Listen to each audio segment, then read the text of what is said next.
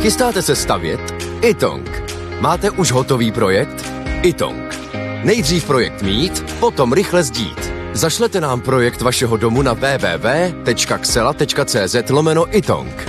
Již během několika dnů můžete mít bezplatně výpis materiálu potřebného pro vaši stavbu. Itong. Řešení vašeho domu od sklepa až po střechu. Nejdřív poradíme, potom postavíte. Itong. Domov na prvním místě. Andrej Babiš proces označuje za politický a vinu odmítá. Státní zástupce podle dřívějších informací předběžně navrhl tříletou podmínku a desetimilionový peněžitý trest. Dá se vytušit, odhadnout, jak celý proces potrvá dlouho a jestli můžou padnout ještě nějaká nová důležitá svědectví?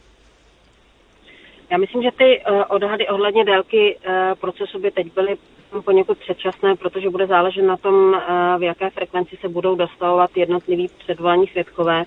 Je tam jedna komplikace, protože je předvolaný i uh, syn Andreje Babiše uh, z prvního manželství, který žije ve Švýcarsku, takže je to poněkud komplikované. Jako z mého, uh, z mého, podle mého soudu ten rozsudek nepadne dřív než příští rok.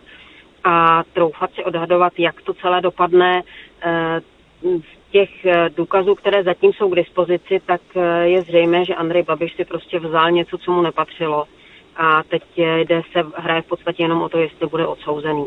E, nějaká zásadní překvapení v tom procesu myslím si, že čekat nemůžeme. Pokud se ovšem neobjeví nějaký úplně nový svědek nebo úplně nějaká nová listina, o které jsme dosud nevěděli, ale zatím ten případ byl detailně popsaný a všechna ta svědecká, ty svědecké výpovědi e, byly zveřejněny, takže já osobně tam nějaké překvapení ne, neočekávám.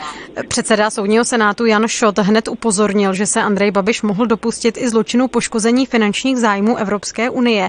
Jak pravděpodobné je, že by obžaloba uspěla i v tomto bodě a co by to pro Babiše znamenalo?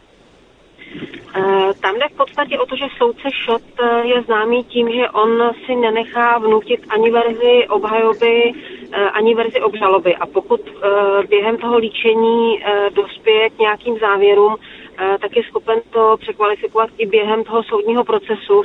A tady jednoznačně říká, že se mu nezdá ta právní kvalifikace, kterou zvolil státní zástupce, soud samozřejmě může použít podle provedených důkazů a podle toho, co se bude eh, odehrávat u toho soudu, tu kvalifikaci jinou, což by samozřejmě pro Andreje Babiše znamenalo zpřísnění případného trestu při možném odsouzení.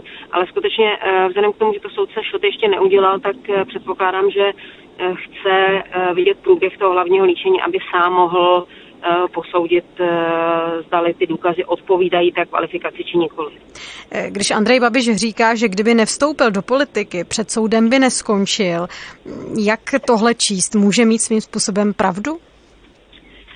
To je obhajoba. Každý obžalovaný, který stojí před soudem, zejména z řad politiků, tak volí poměrně stejný způsob, způsob obhajoby Eh, nejčastější je právě to, že to je politická kampaň jeho, jeho konkurentů. Eh, hájil se takto David Rád, hájila se takhle spousta politiků, kteří stáli před soudem.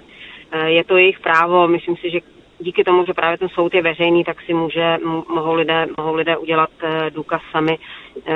Myslím si, že pokud Andrej Babiš říká, že kdyby nešel do politiky, Eh, tak by před soudem nestál, ale musí si uvědomit, že do té politiky šel a na politiky prostě se kladou eh, vyšší měřítka v tom smyslu, že nemůžete eh, nemůžete něco tvrdit a jinak se chovat. Jak může aktuální soud ovlivnit politickou kariéru Andreje Babiše?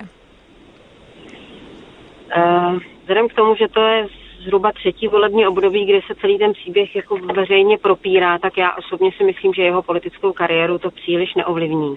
Pro něj to samozřejmě je nepříjemné, je to pro něj reputační problém, komplikuje mu to, eh, komplikuje mu to všechny volební kampaně, protože místo toho, aby tlačil svoje vlastní témata a diktoval agendu, tak eh, musí vlastně odrážet útoky politické konkurence ohledně toho, že on sám by měl mlčet, protože je obžalovaný z dotačního podvodu a je před soudem. Takže v tomto smyslu samozřejmě ano.